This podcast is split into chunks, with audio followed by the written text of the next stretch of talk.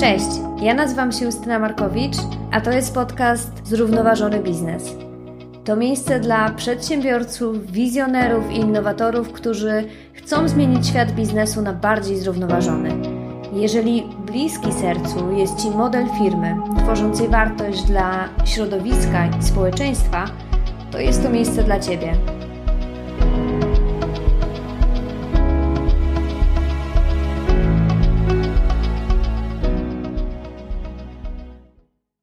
Cześć! Dwunasty odcinek podcastu będzie o twórczym rozwiązywaniu problemów, e, co wydaje się w zrównoważonym biznesie może być mega przydatne, bo głównym celem takiego biznesu powinno być oprócz e, zyskowności adresowanie wybranych wyzwań społecznych i środowiskowych. E, jeżeli chcielibyście się dowiedzieć, Jakie są najważniejsze założenia e, i etapy procesu design thinking? Dlaczego ta metoda może być dobrym podejściem do projektowania produktów, usług, a nawet całych e, modeli biznesowych? Co daje nam e, stworzenie zespołów projektowych, które zajmują się innowacjami w firmie? Od czego zacząć i na co uważać? Oraz dlaczego czasami stary biznes jest wrogiem nowego, i jak nie skończyć e, jak Kodak czy, czy Nokia. Mój dzisiejszy gość, Irek Piętowski, e, od 2015 roku wspiera biznes e, jako trener i konsultant, wykorzystując właśnie metodę design thinking. Irek jest założycielem i partnerem zarządzającym w Brainwave, której celem jest towarzyszenie firmom w tworzeniu i wdrażaniu innowacji, pomagają przez edukację, a także facylitację e, projektowania produktów, usług e, czy procesów. Punktem zwrotnym w karierze Irka było pooglądanie TEDxa z Kenem Robinsonem o tym, jak szkoły zabijają kreatywność. W tym odcinku występuje również nieoczekiwany gość, e, mój pies Pogo, e, który bardzo, bardzo chciał wejść do pokoju, w którym nagrywałam. E, Pogo serdecznie Was przeprasza, a ja przepraszam mm, za przekręcenie nazwiska Marka Kramera, którego wspominam na początku. Mam nadzieję, że ten profesor z Harvardu mi to wybaczy. Cześć Irek, bardzo, bardzo cieszę się, że jesteś dzisiaj ze mną na łączach i możemy porozmawiać. Cześć Justyna, bardzo mi miło również i dziękuję za zaproszenie. Dzisiaj będziemy rozmawiać o metodzie design thinking. Dlaczego? Ponieważ e, zafascynowana koncepcją Michaela Portera i Marka Kromera, e, ekonomistów z Harvardu, którzy e, stworzyli koncepcję Creating Shared Value, i oni bardzo wyraźnie mówią w tej koncepcji, że biznes powinien odejść od takiego myślenia, czy w ogóle świat powinien odejść od takiego myślenia, że adresowanie potrzeb społecznych i środowiskowych należy do, do rządów i trzeciego sektora, że właśnie mm, ten, ta zmiana w myśleniu o biznesie jako o tym, który generuje e, problemy, zamiast je adresować, to jest właśnie ta zmiana, która powinna nastąpić.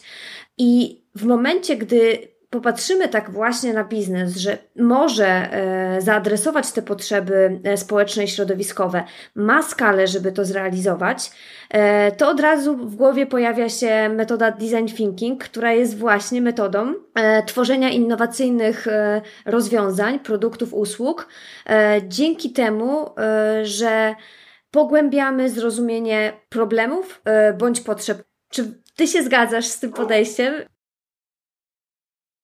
Absolutnie tak. Metoda design thinking jest e, skupiona wokół potrzeb użytkownika, więc e, można rozwiązywać nią również problemy społeczne. To jest bardzo uniwersalna metoda, nie tylko tworzenia produktów czy usług komercyjnych, ale również e, rozwiązywania problemów, które nie mają jednego rozwiązania, czy nawet nie zostały jeszcze dobrze zbadane. To nie muszą być rozwiązania komercyjne, które, które tą metodą tworzymy natomiast ważne jest to, żeby pamiętać, e, jakich interesariuszy uwzględniamy, bo jeżeli mówimy o projektowaniu zorientowanym na, na użytkowniku, to e, czy tym użytkownikiem jest tylko klient, bądź klient i odbiorca, czyli ktoś, kto płaci i ktoś, kto używa, czy jeszcze są jakieś, jacyś inni interesariusze w kontekście, czyli na przykład chociażby środowisko naturalne, być może jest jakiś szerszy kontekst społeczny i mm, jakby samo korzystanie z metody i z narzędzi design thinking nie gwarantuje jeszcze takiego szerokiego spojrzenia. Musimy to sobie mhm. uwzględnić na etapie i badań, i generowania rozwiązań, czy, czy tworzenia e, tych prototypów, żeby, mm, żeby wziąć pod uwagę aspekty, które mogłyby normalnie zostać przeoczone. Jakbyś mógł e, pokrótce naszym słuchaczom wytłumaczyć, jak przebiega proces design thinking, z jakich właśnie elementów się składa, co jest ważne, żeby e, wziąć pod uwagę? Tak, metoda design thinking to jest metoda, dzięki której można tworzyć innowacje rozumiane jako nowa propozycja wartości.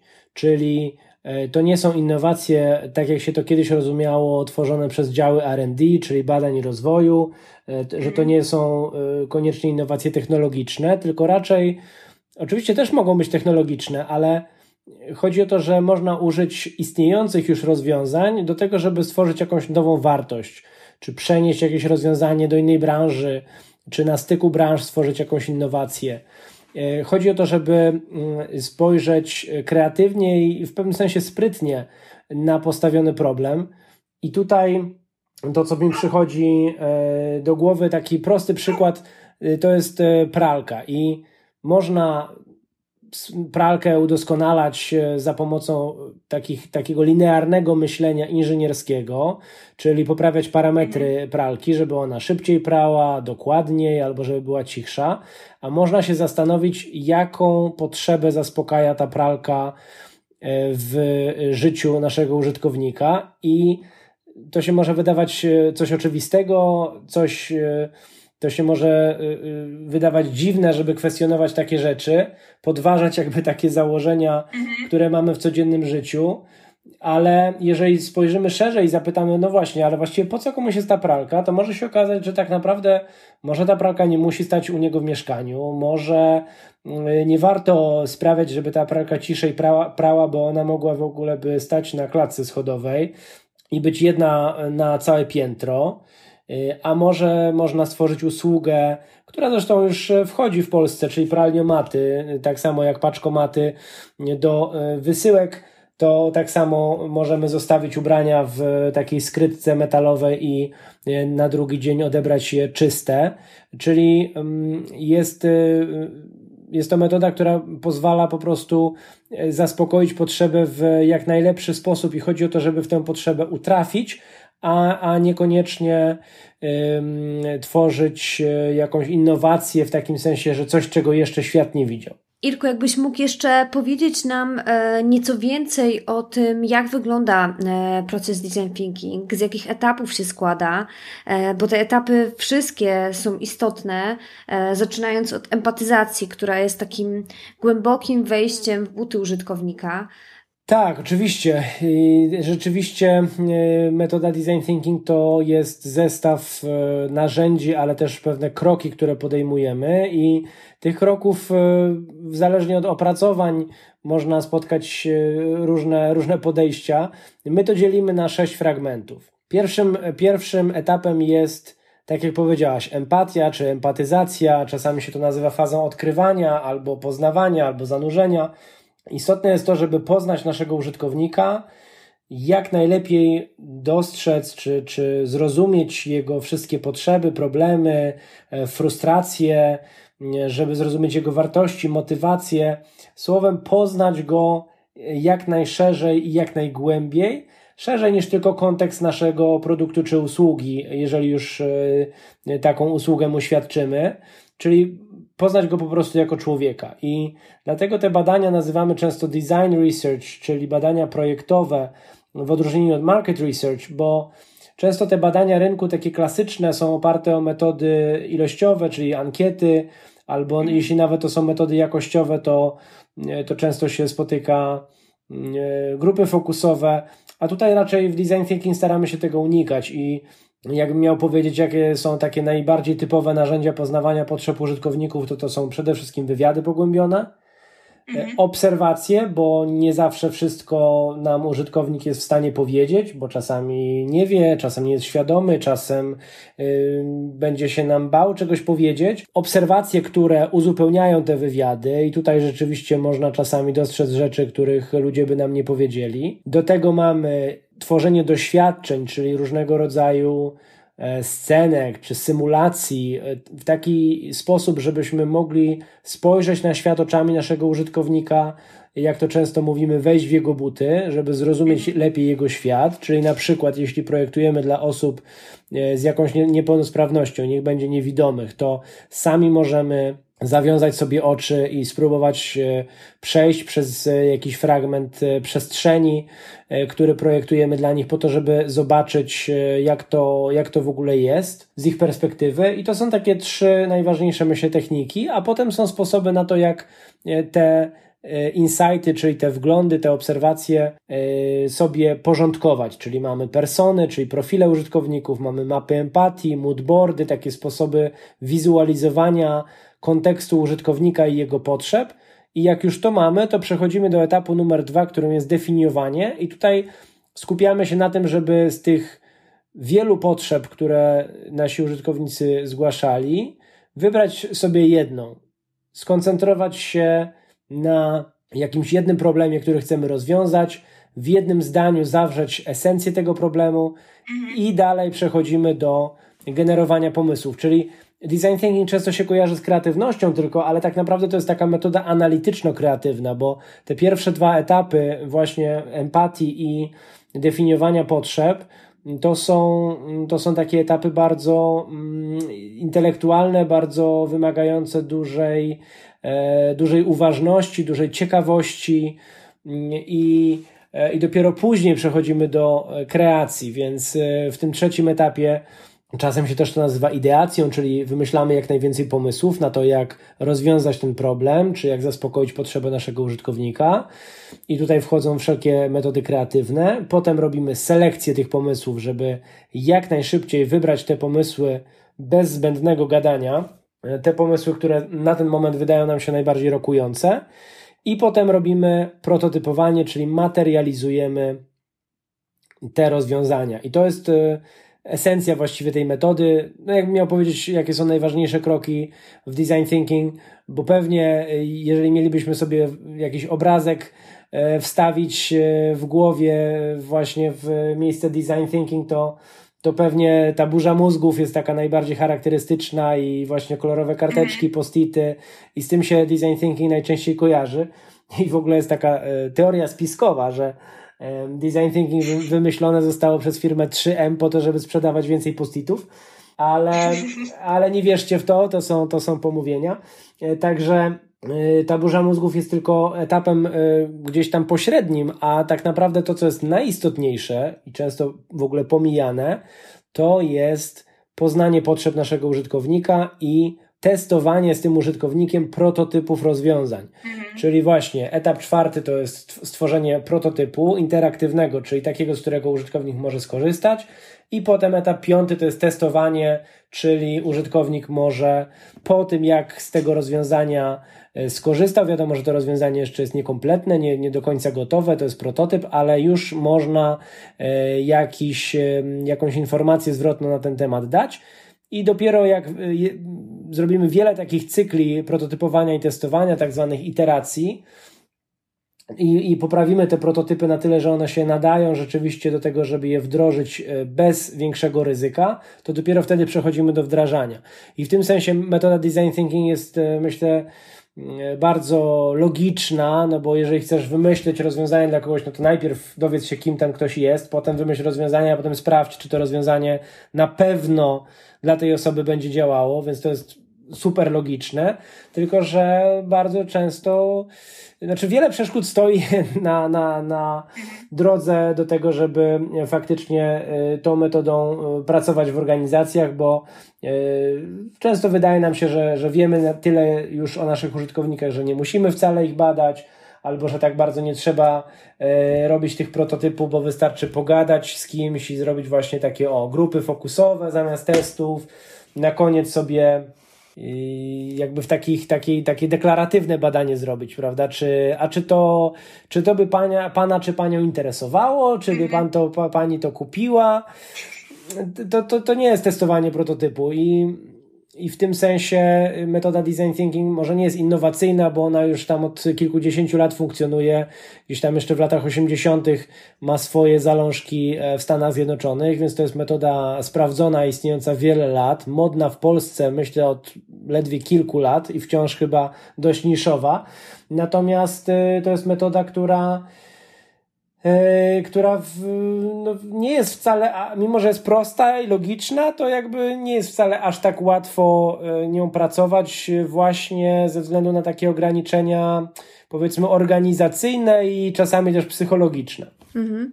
Czasami też myślę, że trudno nam sobie wyobrazić, że na przykład cztery dni mamy poświęcić na, na sprint, w którym rzeczywiście mm, wgłębimy się w, w te potrzeby, później przygotujemy e, prototypy, będziemy je testować i nie zdajemy sobie sprawy, że tak naprawdę te cztery czy pięć dni, które poświęcamy mm, i jesteśmy w tym projekcie całkowicie, to jest tak naprawdę oszczędność czasu do czasu, który byśmy musieli poświęcić, jakbyśmy zliczyli te wszystkie e, spotkania, tą pracę koncepcyjną nad danym produktem czy usługą, jak, jak robimy ją w taki standardowy sposób. Więc e, też mi się wydaje, że często na przykład zarządy nie są w stanie e, zabukować kalendarza na, na taki czas. Tak, to Aleksander Osterwalder, który jest autorem książek Tworzenie modeli biznesowych i projektowanie propozycji wartości, wybitny szwajcarski konsultant, właśnie specjalizujący się w innowacjach. On bardzo dużo to, o tym mówi i podkreśla to często, że wrogiem tego nowego biznesu jest stary biznes, czyli jeżeli mamy bieżączkę, to wiadomo, że ona nas będzie odciągać od pracy nad nowymi pomysłami i dlatego naprawdę w firmach, które poważnie traktują innowacje, powinny być osoby zatrudnione tylko po to, żeby pracować w takich zespołach projektowych i nie dbać o aktualny biznes, tylko dbać o ten nowy biznes. Bo faktycznie, jak mówisz o sprintach, czyli takich szybkich warsztatach, to jest taka książka też Jake'a Knapa, e, niebieska, o, o takim mhm. sprincie googlowym, e, czyli rozwiązywanie skomplikowanych problemów w 5 dni. Myślę, że to jest e, troszeczkę utopijne czasami, w sensie rzeczywiście ta metoda design thinking bardzo potrafi przyspieszyć pracę, ale jeżeli problemy są naprawdę złożone, to, to często to, to powinny być rozbudowane projekty na, na wiele tygodni czy miesięcy.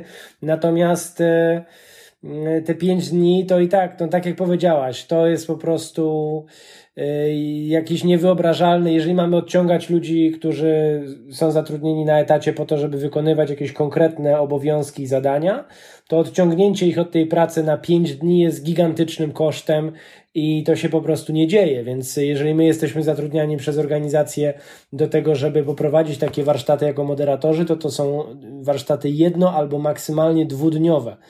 Nasze szkolenie moderatorów jest e, trzydniowym szkoleniem i też często je dzielimy na jeden dzień plus dwa dni w kolejnym tygodniu, po to, żeby na trzy dni e, pod rząd nie odciągać ludzi od biurek. Także faktycznie to obciążenie zadaniami aktualnymi po prostu uniemożliwia pracę nad nowymi pomysłami. No i teraz pytanie, czy to nie jest e, na dłuższą metę droga na, na zatracenie, tak jak skończył Kodak czy Nokia trzymanie się y, starych modeli biznesowych, y, starych produktów i technologii y, ma sens, ale tylko do czasu, więc mhm. design thinking to jest takie podejście, które warto uwzględniać jako, jako w ogóle strategiczne podejście rozwoju biznesu. No właśnie. E, I to samo mówi się właśnie o rozwiązaniach, e, zrównoważonych rozwiązaniach, bo te trendy już, już są. Tylko część biznesów rzeczywiście potrafi je wyłapać i, i na nie odpowiedzieć, a duża, e, duża część to niestety są te ospałe biznesy, które niekoniecznie patrząc na to, co przed nami, e, poradzą sobie e, na rynku. Będę jeszcze pytać o to, od czego zacząć, e, jeżeli chce się wejść w projektowanie z metodą design thinking. Natomiast jeszcze pojawiło mi się jedno pytanie o to, gdzie, ewentualnie w którym etapie warto uwzględnić te tematy związane z, ze zrównoważeniem, tak? Czyli te kryteria, które mm, które są dla nas ważne, tak żeby nasz produkt na przykład był, e, był przyjazny środowisku? Mhm. To jest bardzo dobre pytanie. Myślę, że od początku wejścia w proces warto zdawać sobie z tego sprawę, że będziemy chcieli uwzględnić potrzeby różnych stron, być może nawet konfliktujące ze sobą potrzeby, E, żeby w ogóle e, te różne strony zbadać. I oczywiście e, natury, z naturą nie zrobimy wywiadu, ale możemy ten kontekst zbadać, czy kontekst lokalnej społeczności, na który, na który będzie miał wpływ nasz biznes. Więc od samego początku. Natomiast na etapie generowania pomysłów, a właściwie selekcji, jeżeli myślimy o Mm, o kryteriach wyboru tych pomysłów, to tam też warto zawrzeć takie kryterium, e, czy to dostępności na przykład, żeby mhm. rozwiązanie na pewno było dopasowane dla różnych grup społecznych i nie było wykluczające chociażby osób z niepełnosprawnością. Mhm. Mm, natomiast e, tak samo właśnie jeśli chodzi o środowisko naturalne, czyli czy ten pomysł na pewno e, uwzględnia biodegradowalność albo, mm, albo w ogóle jaki ma cykl życia, czy ewentualnie e, można zrobić osobną burzę mózgów na to, jak pewne aspekty tego rozwiązania poprawić, tak żeby właśnie ten produkt był czy to naprawialny, czy, czy biodegradowalny, czy to, że e, po skończonym cyklu życia można go rozłożyć na jakieś części i te części też się do czegoś przydają, a nie tylko lądują na śmietniku. Jest szereg pomysłów na to, jak to zrobić, ale e, trzeba się nad tym zastanowić. I mi się czasem wydaje, że mm, często myślimy, że, że to jest jakiś bardzo duży konflikt e, interesów między tym, czy, e, czy firma będzie zarabiać, czy będzie e, mm, po prostu dbać o, mm, o, o taki właśnie zrównoważony rozwój. A w gruncie rzeczy myślę, że okej, okay, czasami może ten konflikt jest i, i, gdzieś tam trzeba się przyjrzeć, w którym, w którym miejscu tę, tę granicę postawić i znaleźć kompromis, ale, ale czasem to, że produkty są projektowane w taki sposób e, nie uwzględniający chociażby e, ekologii, to jest czysta bezmyślność. Naprawdę jest to, jest to czasem jest to banalne, żeby, żeby sprawić, jedną jakąś rzecz zmienić na etapie projektowania, E, tylko właśnie zanim to wszystko, zanim ruszy ta machina i zanim ten produkt e, mhm. zostanie wyprodukowany, poniesiemy koszty, e, zanim wejdzie na rynek, bo odkręcanie tego całego procesu jest niezwykle trudne, kosztowne i prawdopodobnie nie będzie się już opłacało. Natomiast na etapie koncepcji jak najbardziej można, można znaleźć rozwiązania, które sprawią, że to, to wcale nie musi być e, jakoś szczególnie drogie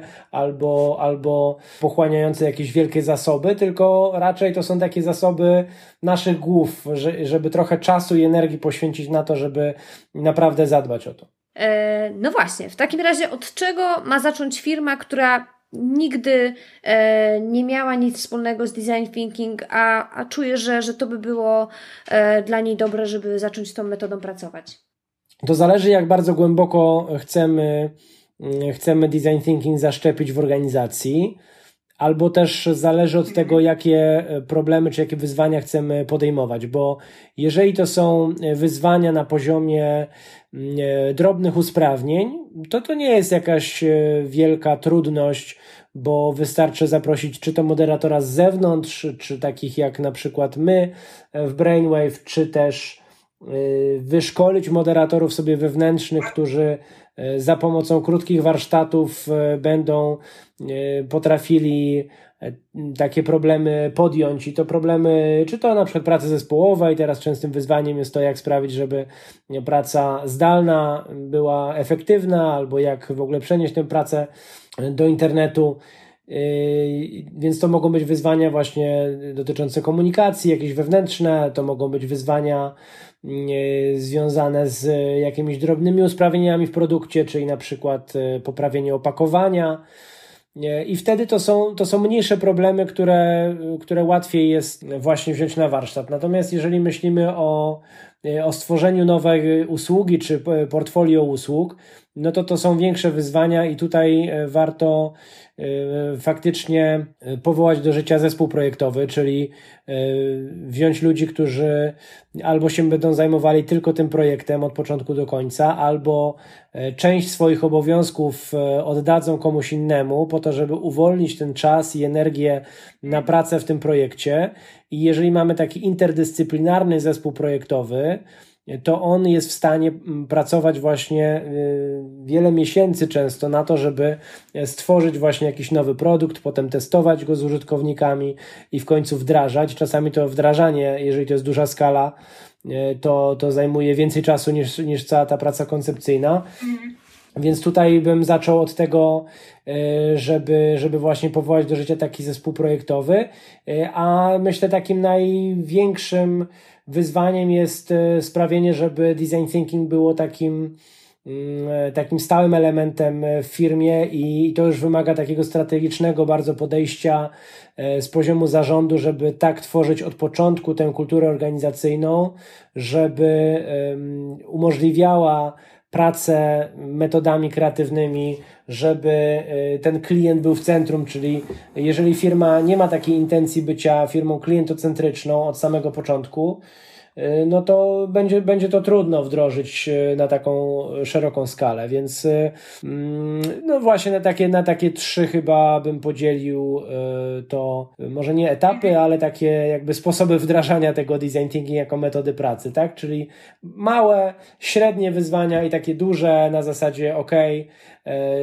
mamy dużą część firmy poświęconą na to, żeby i dużą część funduszy na to, żeby obsługiwać aktualny biznes, ale mamy całą rzeszę ludzi, którzy tworzą na przykład korporacyjne startupy, mamy wewnętrzny fundusz, e, taki jak są fundusze Venture Capital. Dla e, właśnie e, inwestowania w startupy, to taki fundusz też można wewnątrz korporacyjnie stworzyć i inwestować jakby nie w startupy na rynku, tylko w wewnętrzne projekty które właśnie tak, e, tak startupowo są tworzone za pomocą takich elastycznych zespołów i, i elastycznych agile'owych metod działania, więc e, myślę, że to zależy od po prostu skali. A jakie masz takie wskazówki dla firm z perspektywy no, dużego doświadczenia współpracy z biznesem? Jakie pułapki widziałeś e, we wdrażaniu właśnie metody design thinking w firmach? Mhm. Fajne pytanie. Myślę, że tutaj kluczowa jest e, odpowiedzialność, czyli takie poczucie odpowiedzialności, bo pamiętam, że czasami na warsztatach powstawały bardzo ciekawe rozwiązania, które spokojnie dałoby się wdrożyć i e, wszyscy widzieli w nich duży potencjał, ale potem nie było takiej osoby, ani, takiej, ani takiego ochotnika, ani takiej osoby wyznaczonej odgórnie do tego, żeby mm, ten pomysł dalej pociągnąć. I myślę, że na to bardzo trzeba uważać, żeby zadbać o ten, o ten szerszy kontekst. Y, I, i, i pomyśleć o tym całościowo, żeby doprowadzić jakiś projekt do końca, czasem nawet mały, bo, bo jeżeli mówimy o poprawieniu opakowania, to to może być jakiś detal, ale jeżeli to jest y, globalna skala, to zmiana jednego małego elementu y, też może pochłonąć po prostu olbrzymie koszty i, i, i zasoby. Więc myślę, że, że, że warto po prostu spojrzeć na to całościowo i też y, charakter przywództwa, kultura organizacyjna, jeżeli to jest bardzo sztywna struktura, bardzo hierarchiczna, y, gdzie te projekty y, się w taki klasyczny sposób realizuje, tak waterfallowo, a nie właśnie agile'owo, Czyli te zespoły nie działają blisko klientów, tylko raczej realizują koncepcję, którą ktoś tam wyżej wymyślił, e, bez możliwości zmiany na bieżąco tej koncepcji, jeżeli coś, coś w niej nie działa.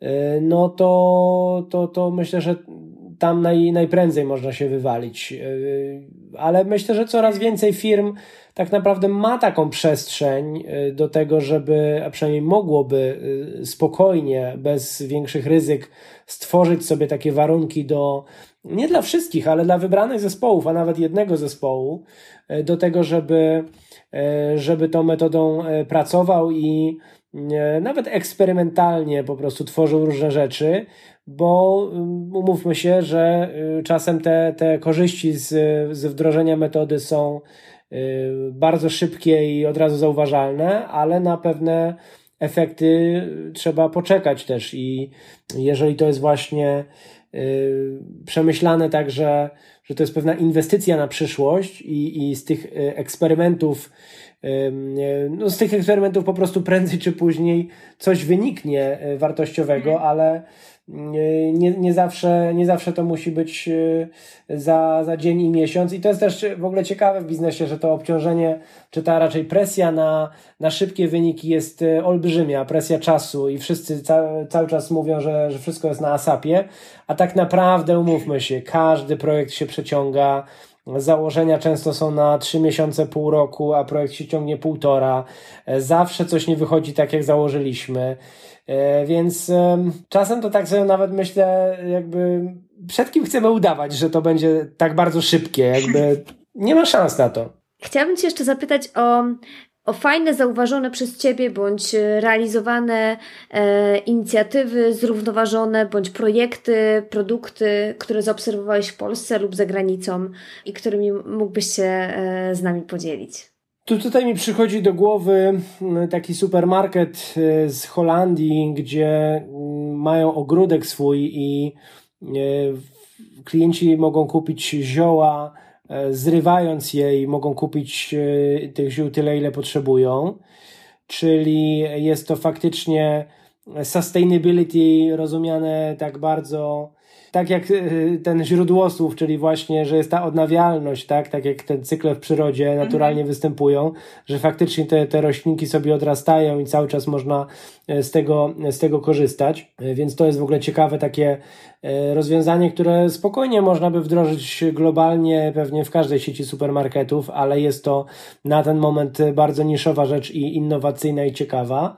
Przychodzi mi do głowy projekt, chyba też z Holandii w ogóle, który widziałem na na, TEDxie i to jest e, projekt biodegradowalnych butów. No i tutaj ta innowacja polega na tym, że te materiały, z których e, zostały zrobione buty, nadają się do tego, żeby, e, żeby w tym bucie, to, to w ogóle było pokazane mm, takie zdjęcie, gdzie z tego buta coś tam wyrasta, więc ten but został potraktowany jako, jako doniczka. Nie wiem, czy, czy tak E, mu, musi być za każdym razem, ale w każdym razie e, jest to but, którego nie trzeba wyrzucać i nie staje się on po prostu śmieciem, który się rozkłada przez dziesiątki czy setki lat. E, to jest taka, taka innowacja.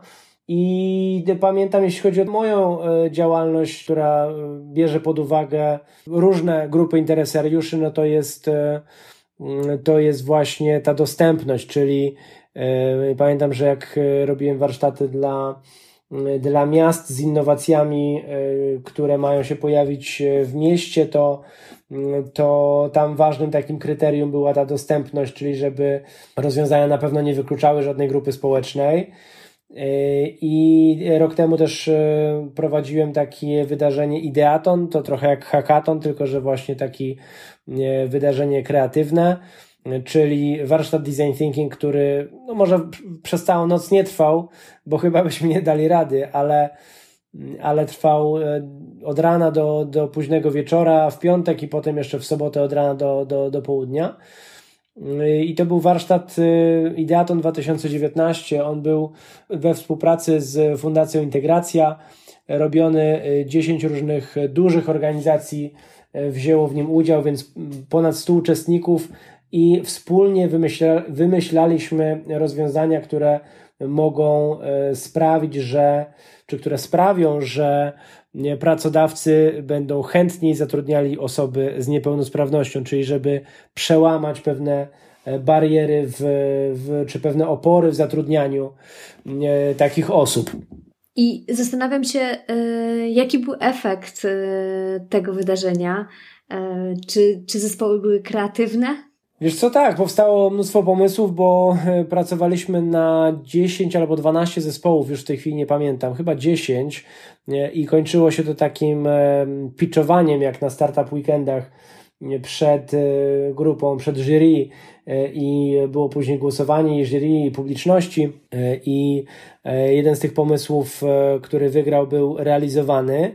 Natomiast pomysły, wszystkie pomysły tak naprawdę miały, miały swój, swój sens i kwestia była tylko taka, który był bardziej powiedzmy realistyczny albo który lepiej się wpisywał w, w aktualne potrzeby czy możliwości organizacji. Natomiast powstawały różne typy e, zachęt, takich nieoczywistych, e, niefinansowych, e, wcale na zasadzie do, dopłaty do zatrudniania osób z niepełnosprawnością.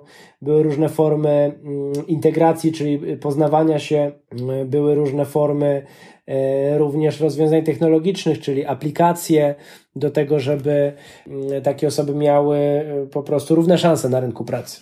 Rewelacja. Irek, w takim razie już kończąc powoli, chciałabym zapytać Cię jeszcze o to, gdzie Cię można znaleźć? E, co aktualnie robisz? I prowadzę agencję doradczo-szkoleniową Brainwave z moją wspaniałą wspólniczką Alicją Bartkiewicz. Także znajdziecie nas na stronie internetowej brainwave.com.pl. E, również e, mamy swojego fanpage'a i na Facebooku, i na LinkedInie. Profile nasze również znajdziecie na, na LinkedInie Irek Piętowski i Alicja Bartkiewicz. E, więc e, Instagrama, z Instagramem na razie e, jesteśmy leniwi, nie prowadzimy go, ale na pewno możecie, możecie nas znaleźć właśnie na LinkedInie, Facebooku i na stronie internetowej. Oczywiście z, w sytuacji kolejnych lockdownów będziemy pracować coraz bardziej w online i jakby już to robimy, a, ale powiedzmy, że od października już mamy coraz mniejszą szansę na to, żeby, żeby pracować stacjonarnie, więc już nawet się na to nie nastawiamy, na te powroty na salę warsztatową, prędkie w każdym razie i, i realizujemy po prostu i szkolenia i warsztaty w formie zdalnej na, na wirtualnych tablicach i przez Zooma, także, mm, także zapraszam. Irek, dziękuję Ci bardzo. E, no i do zobaczenia, do usłyszenia. Dzięki serdeczne za zaproszenie. Bardzo było mi miło i do usłyszenia. Cześć.